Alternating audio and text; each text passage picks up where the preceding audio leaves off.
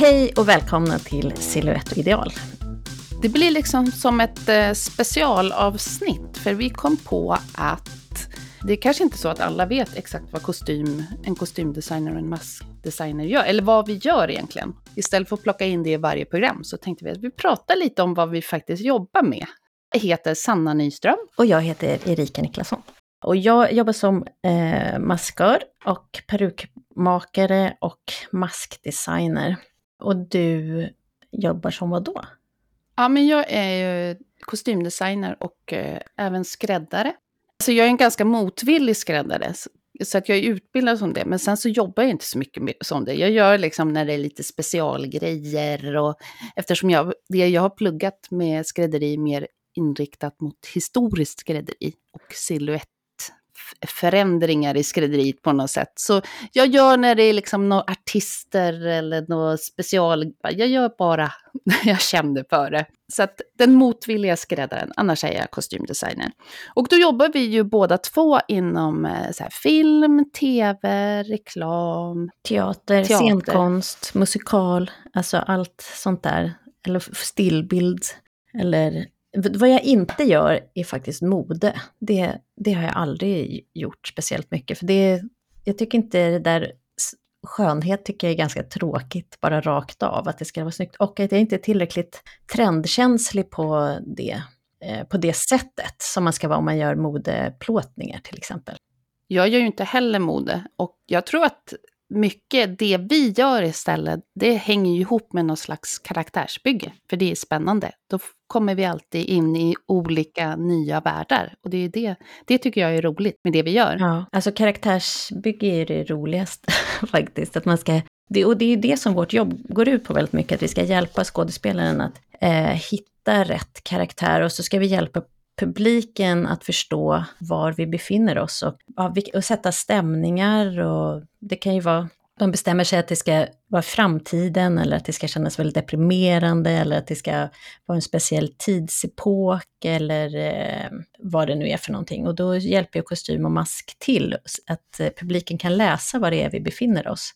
Och att skådespelarna ska också hitta den där rollen eh, i, och det gör man ju jättemycket med hur man ser ut faktiskt när man bygger karaktärer så är ju det viktiga kombinationen mellan mask och kostym. För det går ju inte att jag sätter på dem ett par kläder och inte får huvudet till som passar. Och det är ju oavsett om det är historiskt eller fantasi eller en karaktär i nutid. Ja, exakt. Och det går, man måste också få med sig skådespelaren på det eh, man sätter på dem. För om man sätter på någonting som de inte tycker om eller som de inte trivs i, då syns det direkt. Då får de så här, åh, det, det de blir helt strama. och de kan liksom inte släppa det då, utan man måste få dem att gilla det. Alltså man måste inte få dem att tycka att det är snyggt, men man måste få dem att gilla den karaktären. Köpa idén. Ja, köpa idén liksom. Och det är också väldigt roligt när det händer och helt plötsligt har de fått på sig en peruk eller det kan vara något jättelitet, liksom ett par skor eller något sånt där. Och sen så helt plötsligt så ser man hur hela kroppshållningen förändras och hur eh, ja men de kanske byter dialekt eller man, jag vet inte, men att de hittar in liksom. Och det är ju väldigt roligt när, man, när det händer. Det börjar ju oftast med att det finns ett manus och så att man har en regissör som har någon slags vision om vad vi ska sätta upp. Och så samlar man det konstnärliga teamet som ju är eh, regi, scenografi, kostym, mask, ljus, foto. Där skiljer det sig ju lite om det är teater och film, men det är ju ändå ett konstnärligt team som ska liksom genomföra den här äh, visionen. Och då, i och med det så får man ju en slags ram. Och utifrån den ramen sen så börjar vi göra vår research. Ja, alla inom sitt område, så man ska bringa in sin egen idé i den här ramen helt enkelt. Och den här researchen, det är ju inte bara om det är något historiskt eller så, utan det är ju lika viktigt om det är nutid att se hur de här karaktärerna liksom skulle kunna se ut och hur man vill ha dem. Vad de har för utveckling och sånt där också. Alltså det kan ju vara en, en tv-serie som utspelar sig under väldigt många år till exempel. Och då spelar det ju roll hur, hur man eh, vill att den här personen ska åldras. Är det någon som har ett väldigt hårt liv, som har rökt hela sitt liv och som bara blir sämre, som blir sjuk eller alltså något sånt. Och då är det ju viktigt att vi liksom, att man ser, får följa den personen och dens utseendes utveckling helt enkelt. Och sen så vill man ju sätta ihop det här på någon slags ja, i någon slags eh, moodboard eller någonting för att liksom visa för de andra avdelningarna så att vi ser vad, att vi är på på väg. Eller att man kanske vill visa för, det kan vara skönt att visa de här bilderna också för eh, skådespelarna när de kommer och se vad de, att de är med på samma. För man vill ju ha med sig dem, att de köper tänket och känner sig, för det går ju inte att sätta på någon något som de tycker är helt orimligt och inte alls skulle passa den här karaktären. Om man tänker så är det ju, kostym och mask är ju inte alls fokus i något verk man ska göra på det sättet, utan det ska ju bara stödja själva berättelsen. Ja, och ibland så kan det ju också vara intressant att gå emot, eh, att man inte alltid ska följa, utan att det kan vara intressant med en karaktär där man går helt emot eh, det som man tänker först. Alltså man tänker mördaren, ofta så är ju den, så ser man ju det första första bilden att så här, här är den onda personen, för det vi läser av, vi har, de har gjort den så att man kan läsa av att det här är den onda. Men det är också intressant ifall man har gjort den personen till den snyggaste och trevligaste och mest sympatiska, så att man lurar hela publiken så de sen får en chock när det är den som faktiskt är den ondaste av dem alla, som exempel.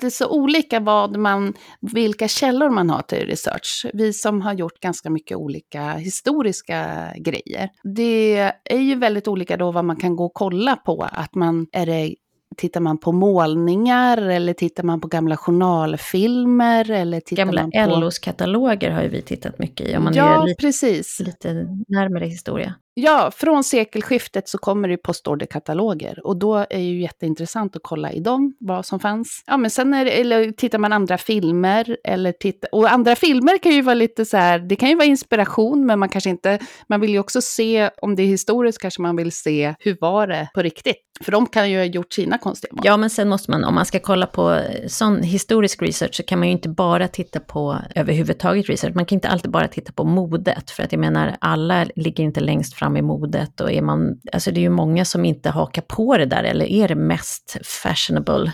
Personen, utan man försöker bara leva också. Så att man kan inte, alla kan inte vara som modebilderna. Och det är ju lite klurigt att hitta de här vanliga människorna. För googlar du på nätet och söker en viss tid, då är det modebilder du ser. Utan det måste man ju hitta sina, liksom, är det gamla familjefoton, är det ja, men journalfilmerna som finns. Och sen kommer du till medeltiden, då ska du titta gamla manuskript, så här, målningar från kyrkor för att ens kunna få någon slags bild av vad det kanske var. Och som du och jag brukar ju ofta använda sen och samla ihop bilderna på Pinterest. Måste nästan kolla på så här 200-300 bilder av en historisk epok för att hitta hur siluetten ser ut. Att liksom, jag kommer inte ifrån det. Det räcker inte med 10 50 bilder, utan jag måste igenom de här liksom 200-300 bilder och se, då börjar jag se och få in liksom stilen. Ja, men och speciellt när man tänker så här, okej, okay, sekelskiftet, då såg de ut så här, men vad är skillnaden på 1895 och 1905? Jag menar, det är ändå tio år. Och, hur, och då måste man verkligen gå igenom många bilder för att få se så här, ja just det, kragen gick uppåt, nacken gick upp, alltså håret släpptes ner, eh, så att man börjar se liksom, hur det böljar i vad, i de små nyanserna. Så sen så när man har sett 200-300 bilder, då börjar man kunna pinpointa själv så här, det här borde ligga där. Både i tid och i vilken klass det är också. För det har ju en stor... Verkligen. Det är ju väldigt avgörande vilken samhällsklass det är. Är det en eh, liten by på landet eller är det en storstad? Är det Paris eller är det Stockholm? Eller hovet eller i fattigstugan. Det... Men hur du, kan inte du berätta lite vad du gör här rent eh, praktiskt? Alltså vad ingår i kostym, kostymörens jobb?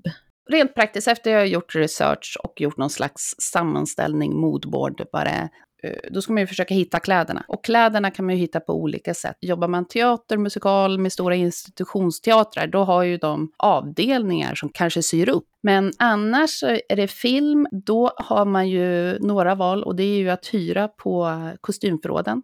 Då finns det ju till exempel Independent Kostym, SVTs kostymförråd eller Göteborgs kostymförråd. Och ska man göra riktigt stora produktioner så får man ju åka utomlands och hyra det. Ja, och hyra från eh, förråd utomlands för att få in. Så att det är ju att hyra, är det att köpa eller så är det att sy upp grejerna. Så det där är ju ett val beroende på budget och beroende på vad man ska göra och hur stort det är.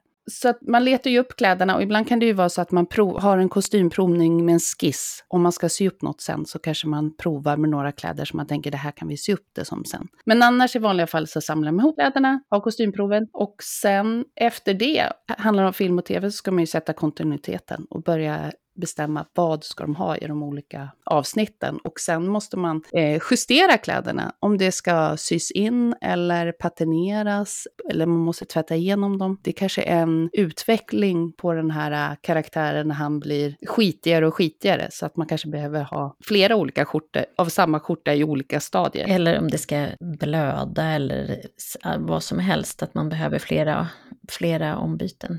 I samma. Så att den här preppen, alltså det man gör innan man sätter igång och spelar in, den är ju en ganska stor, lång period. Sen spelar man in och sen avrustar man. sen var det klart.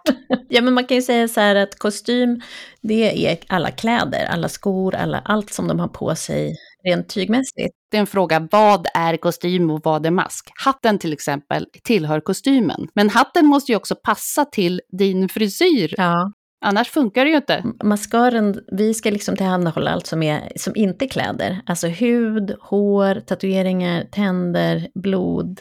Glasögon. Glasögon är faktiskt mask, medan klockor är kostym. I alla fall i Sverige är det så. I vissa andra länder så har glasögon till kostym också. Ja, och naglar och sånt där är också vårt. Men smycken är kostym? Ja. Smycken och hattar? Fast där tänker jag att man måste ju, alltså med allt det här så måste man ju ha ett tätt samarbete just för att det liksom ska passa ihop. Alltså om jag, sett, jag måste ju ha en frisyr som din hatt går att sätta på till exempel. Vi måste ju ha örhängen eller glasögon som passar ihop med, med resten av personen. Så vi kan ju inte jobba helt fritt från varandra, då blir det jättekonstigt faktiskt. Och och det, där blir vi också, det är ju samma sak när vi kommer till handväskor sen. För det är ju scenografi, men vissa handväskor kanske jag vill fixa på kostym för att det ska passa ihop med outfit. Ja men precis. Ja men mitt preppjobb, det påminner ju väldigt mycket om ditt fram till, eh, alltså med idéarbete och allt sånt där, det är ju samma faktiskt. Men sen så när vi kommer till eh, tillverkning och så, så gör ju maskören mycket av det själv. Så jag är perukmakare, så jag gör alla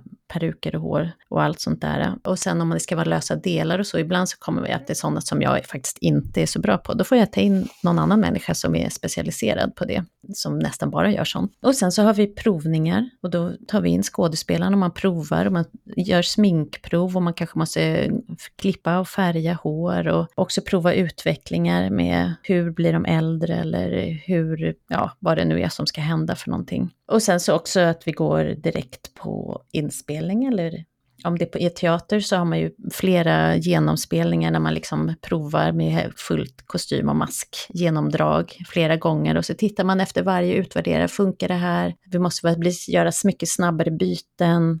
Det är ju liksom den stora skillnaden mellan tv eller film och teater. Att om man på teater så ska man göra någonting som kanske ska kunna gå och bytas på 30 sekunder och kanske att man ska kunna köra den där föreställningen 100 kvällar i rad.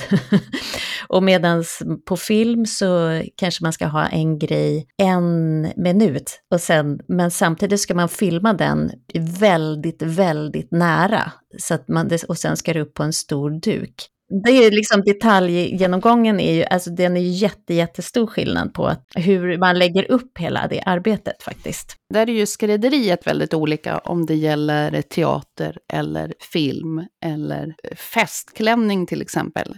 Gör du en teater, teaterkläder ska ju hålla då kanske hundra föreställningar. Och det spelar ingen roll hur det ser ut på insidan. Kan göra någon lösning som kanske inte var helt historiskt korrekt, för det är ingen som ser det på långt håll. Ja, och du kanske måste ha kardborre i ryggen för att det ska gå att sätta på det riktigt, riktigt snabbt. Liksom. Men alltså i film, då kanske du filmar väldigt, väldigt nära. Så att då ser du ju exakt vilt. Då kan du inte ha en kardborre i ryggen, för det ser, inte, det ser jätteknasigt ut. Eller någon annan konstig lösning. Annars en liksom fin skrädderi då är det ju lika viktigt att insidan av plagget är lika snyggt som utsidan. Den du har sytt med små handsydda osynliga mm, sömmar. Så det är olika sätt att uh, sy grejer på. Ja, och även om man också att om man ska eh, göra på teater, då kan det ju vara så att publiken sitter 20 meter eller ännu längre bort. Och då måste man ibland ta i väldigt mycket med sminket för att det överhuvudtaget ska synas att det är ett öga. Så kanske man måste sminka så att det ser lite galet ut på nära håll, men för att man ska, för att karaktärerna överhuvudtaget ska synas liksom på håll. Så, och medan på film så är man ju supernära och allting syns. Så att eh, det är två olika upplägg. Och en annan skillnad, det är ju också det att på film så handlar det jättemycket om eh, kontinuitet, att man ska kunna, man filmar ju inte allt i rätt ordning, utan att man filmar det kanske första scenen sista dagen, eller att det hoppar, man går in genom en, genom en dörr ena dagen och sen så när, genom den dörren man gick in och det rummet, det kanske man filmar två veckor senare och då måste man ha koll på exakt hur de såg ut. Och det är ju för att, att, man vill filma alla saker som är på en location vid samma gång. För att man hyr det här huset och så vill man filma allting där för att slippa ta tid, filmteam, arbetstid att flytta därifrån. Så då tar man alla scener som är vid det stora huset en dag. Och sen så kan det vara så att det, det, de har, huset har en insida som inte alls passar, utan då är det ett studiebygge som insida, men det är ingången som passar. Så därför blir det ju aldrig, man kan aldrig filma då helt kronologiskt. Nej, och därför så går vårt jobb ut på väldigt mycket att ha fantastisk koll på, all, på klaffarna som det heter och tar väldigt mycket bilder och eh, så att man vet precis var locken, hängde den ner på höger sida när de gick in genom dörren, då måste den också hänga på höger sida när man väl är inne i det rummet. Och det håller vi på med det blir också extra spännande när man gör de här bakklaffarna, som det kallas. När man till exempel då filmar hur de såg ut efter slagsmålet först och sen tre veckor senare filmar själva slagsmålet. För då måste man, man gissa hur blodet hamnade och på kläderna eller vart vilket knä de gick ner på som blev lerigt och sånt. Så det, och det är ganska vanligt, att det, blir, det är alltid någon jobbig baklapp. Först är det efter han har dött, sen dödar vi honom. Ja, det är jobbigt faktiskt. Man vet aldrig hur, om det kommer stämma eller inte. Men man kan ju gissa, men alltså, ja.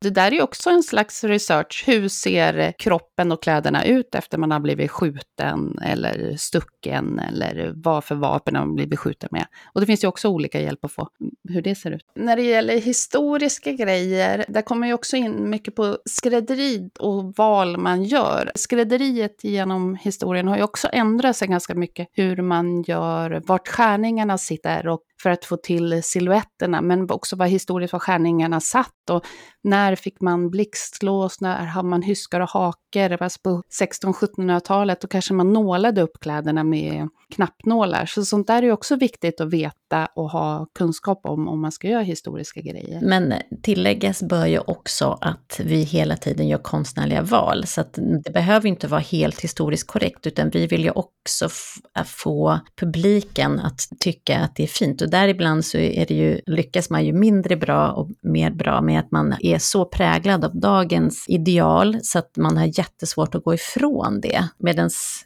för vi vill ju kanske att, även om vi ska göra en 1600-talsfilm, så vill vi ändå att man kanske ska tycka att den killen ska vara het liksom. Och om man tittar på porträtten från 1600-talet så är de inte så heta, utan men vi måste ju ändå försöka applicera det, det idealet på dagens ögon så att vi ändå kan tycka att det, liksom, det där kärleksmötet funkar eller vad det nu är för någonting. Så då gör man ju konstnärliga val med ibland mer lyckat och ibland mindre lyckat. Ett exempel är ju den här The Great Gatsby som de gjorde. Där hade ju männen ganska historiskt korrekta kläder medan kvinnorna var lite mer, att de ändå hade lite mer liksom eh, bh och lite mer liksom fokus på bysten som egentligen skulle vara riktigt platt då.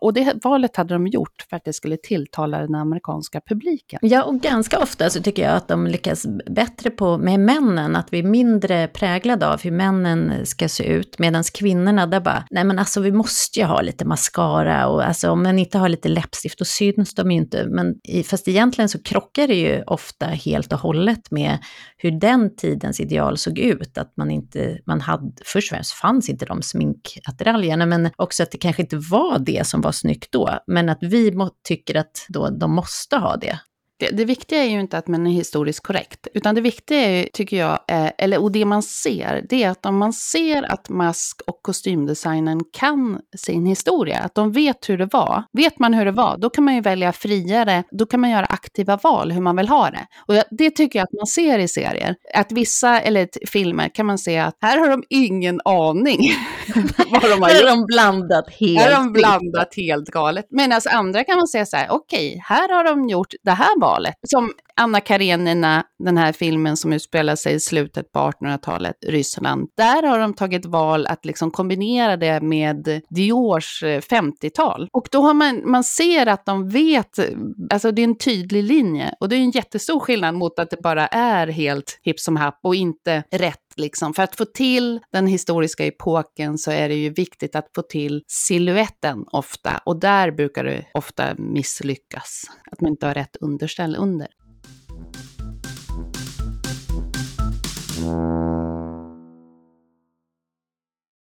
Man får inte glömma bort heller med, just med kostymen, att en stor del med kostymen är ju att du kanske hittar rätt, du köper in rätt kläder. Sen måste det patineras och sys om och anpassas. Och speciellt det här tvätta ur och göra använda, för det kan ju inte vara en serie där alla går med helt splitternya kläder. Det är ju det som skiljer. När du gör en modegrej eller en reklam, då har du mycket mer nyare kläder. Till film och teater handlar det jättemycket med patinering och det är ju som ett helt eget yrke att kunna patinera och, och slita ner kläder och skor och grejer på ett liksom rimligt sätt. Ja, och där kan man ju också säga att perukmakeriet, då gör man ju peruker måttbeställda. Alltså jag, jag, tar in skådespelaren i fråga och så tar jag måtten på den så att man får exakt mått och ritar in precis hur eh, hårfästet sitter och ser ut och sen så syr man som en stomme av eh, tyll som man liksom bygger upp på perukstockar som är huvudformade träblock. Liksom. Och så bygger man upp exakt så att man får hur eh, huvudformen ser ut och var hårfästet sitter. Och sen så knyter jag med äkta hår varje hårstrå med en liten tambureringsnål. Så det tar ju sin tid och det är samma sak om man ska göra mustascher eller polisonger, Alltså det är hårstrå för hårstrå. Det ser väl ut som en jätteliten virknål? Gör ja, inte det? tambureringsnålen är en pytteliten, pytteliten virknål. Och det finns ju de som är lite större som man kanske tar tre hårstrån med och sen så tar, är det de som bara tar ett hårstrå. Och det är det man måste ha längst fram och i benen och virvlar och man färgar hår. Och, är det nästan som att eh, knyta lite ryamatta? Ja, fast väl, med väldigt, väldigt små... alltså med hårstrån. Ja. Men det är frågan, är det samma slags knutar som på ryamatta? Det vet vi inte va? Jag har aldrig knutit en ryamatta, så jag vet faktiskt inte. Men jag skulle kunna tänka mig det. Det tar ju sina ja, 40 till 60 timmar säger man ungefär, beroende på hur stort huvud det är, hur tjockt hår det ska vara, hur långt hår det ska vara. Och där kan man ju också välja om man bara ska ha en del av håret, att man bara gör en extra nacke eller att man gör en topé eller en lugg. Eller man behöver, behöver man liksom inte ha en hel peruk om det inte är det man behöver. Men det tar ju tid, precis som att sy upp en klänning tar ju tid. Liksom. Så att det är inte bara någonting som man går in och köper eller hämtar i ett förråd och sen är det klart. Utan man kan ju ha en peruk som man kan frisera om och klippa till och så vidare. Men om man ska göra det från början, då tar det sin tid. Men det är väl samma sak om man ska göra tatueringar, eller inte samma sak, inte samma arbete, men att man gör ju tatueringar och man gör ja, ju precis. tänder. Och ja, man ska man göra sår. tänder, då, då gjuter man av tänderna och man eh, skulpterar upp hur tänderna ska vara och gjuter fram dem. Liksom. Så sen så att man nästan har som en, ja vad ska man säga, som en tandställning, plastskena som man sätter fast tänder på, som man kan förändra, eller om det ska vara en guldtand eller någonting sånt där. Och samma om man ska göra lösa delar, då gjuter man ju av ansiktet, skulpterar upp det det som man vill ska vara och så gjuter man av så man får delar i silikon eller gelatin eller det som man sedan limmar på. Så att allt det här är ju liksom ett eh, stort hantverk som ligger bakom och kräver mycket noggrann utprovning helt enkelt. Ja, det tar sin tid. Det tror jag inte att folk tänker på. Och det lite otacksamma är ju när vi har gjort riktigt snygga peruker, då är det ju ingen som tänker på dem. Utan man ser bara när det är dåliga peruker, för då syns kanter och då syns det att den är dåligt friserad eller att det blir så knölar i nacken eller något sånt där. Men snygga peruker, de det är ingen som tänker på dem, så att man, vet inte, man ser inte ens att det är en peruk. Och vilket tänker, då tänker folk bara så här, men ser de inte ut så där? och det gör de inte. Man hör ju att folk är rädd för peruker. Det är för att man har sett en massa fula peruker. Man tänker, peruk, det är ju lätt att tänka Buttericks. Ja, och det är ju en form av peruk och ibland är det den looken man vill åt, att det ska vara en syntetperuk. Och det kan ju finnas en vits i det att, det, att man vill att det ska se ut så. Men om man vill att det ska se helt naturligt ut, då, då är det en helt annan slags peruk. Liksom. Då krävs det ett annat arbete. Nu har vi ju pratat om det som är i bild, men till kostym hör ju också att hålla skådespelarna varma. Så till det så måste man även ha värmeskor och värmekläder och kanske värmepads om det är kallt ute och underställ som passar i färg och material och inte syns under de vanliga kläderna för att man kanske spelar in när det är kallt. Ja, och om de ska ner i badet eller bada i en sjö, då måste de ju ha eh, torrdräkter och våt. Eller våtdräkt under. Ja. Jag, jag jobbar ju inte med kostym. Nej, nej, precis. Nej, men att det är ju en hel, eh, det är ju massa grejer där bakom som man behöver ha också, som det som inte är i bild. Ja, och ska de dyka ner i vattnet, då måste man ju också vara förberedd på att man ska ta det där flera gånger, så måste man ju torka allting emellan. Eller du måste ju ha flera uppsättarkläder och jag måste torka håret emellan varje, så det tar ju också alltid väldigt lång tid och kräver mycket planering. Det är ju ändå ditt ansvar att tänka på solskydd. Ja, det, det är viktigt. Så att inte skådespelaren blir brunare och brunare eller bränner sig. En dag och sen helt kräftröd dagen efter. Ja, det går inte att sminka över, solbränna. Det, det är så mycket rött i det, så för att dämpa det måste man ha jättemycket grönt i. Då, blir, då ser man grå ut. Det är jättedåligt. Men just det här med värme och kyla, för det är ju alltid en grej man går ju nojig över så här. Att de ska, mer att eh, de ska frysa, för det är ju skitjobbigt för en skådis att spela om de är jätte, jättekalla. Om det inte, så då måste man ju se till att de håller sig varma. De i skådespelare måste kunna spela att de fryser, men det går ju så mycket energi till att hålla värmen i så fall, så då kan de inte spela till slut i alla fall vi gjorde ju en inspelning i så februari, mest natt, mest utomhus. Då ligger det ju jättemycket tid att tänka, liksom, hur ska de inte bli för kalla? Och sen plötsligt ska de gå in och spela in och då måste de av med alla underställ och allting. För då blir, håller de på att svettas ihjäl istället. Samtidigt som du inte får sätta på någon mössa, för då blir mitt hår förstört som jag har kämpat med.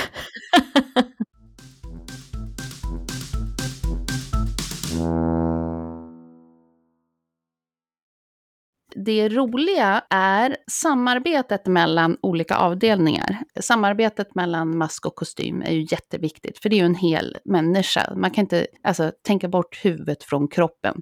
Provar jag historiska kläder och inte har ett huvud, då är det som att säga, men gud, det här ser ju inte ut som något. Och så krämar man på med kläderna och sen kommer det plötsligt ett huvud. Då ser det ut som en halloween-maskerad istället. Så det där är jätteviktigt. Och sen att också kombinationen att man ska matcha in med scenografen och att det ser ut som att den här karaktären faktiskt bor i det här hemmet. Ja, men också att kostymfärger och sånt stämmer överens och passar ihop med scenografi. Att man till exempel har valt samma färger eller valt helt olika färger för att det ska poppa i scenografin eller något sånt där. Men det jag tänkte säga om det som du sa, just att man glömmer bort huvudet, för ofta så tänker ju folk bara så här, gud vilken fin kostym, och så glömmer man bort att masken finns där, för kostymen blir ju inte någonting utan det där huvudet. Det är ju för att man någonting man kan ta på, att det är kläder, tänker jag. Ja, och så tänker folk att folk ser ut som de gör, men de har ju alltid gått igenom mask också. Om det, och har de inte det, då, då skulle ni inte tycka att det var någon bra kostym heller, för det sitter sitter inte ihop. Medan ofta på så här, äh, teaterföreställningar och sånt så glömmer man bort, ja men så står det bara jättebra kostym för att jag tror recensenter och sånt inte riktigt ens vet om vad mask gör och hur vi jobbar och att det faktiskt är två olika yrken, att det, kostym är inte hår utan det är en egen form. Det är en egen, ett eget yrke. Det är ju säkert många som tänker ja, men att man ser det när det är historiskt och epok, men att man inte fattar att det, det är ju precis lika mycket i nutid. Liksom. Med allt vi sätter på oss och allt hur vi gör med hur vi ser ut, det är ju ofta val, inte allt är ju inte val om man har eksem eller har puckelrygg, det kanske inte är ens val, men, men annars så är det ju ens frisyr och hur man vad man sätter på sig, vilket bandnamn man har på sin t-shirt och subkulturer och ungdomsgrupper och, eller hurdana skor man har eller att man inte har valt någonting. Det är någonting som vi läser av som medmänniskor om vem det är vi har framför oss. Och det är ju det vi försöker koka ner vårt jobb till. Och det är ju det som är så himla kul. Bara, alltså, det är ju det som är det roligaste med vårt yrke, karaktärsbygget och att de roligaste produktionerna är när man jobbar tillsammans. Med. Ja, de andra avdelningarna. Om det är så att man undrar någonting mer eller har några frågor om det här, då kan man gå in på vår Instagram som heter Silhouette och ideal. Både för att följa oss för att vi kommer lägga upp bilder där, men också om man har någonting man undrar kan vi se om vi kan svara på det. Det var allt för idag. Vi hörs nästa vecka. Hej hej! Ja, hej hej!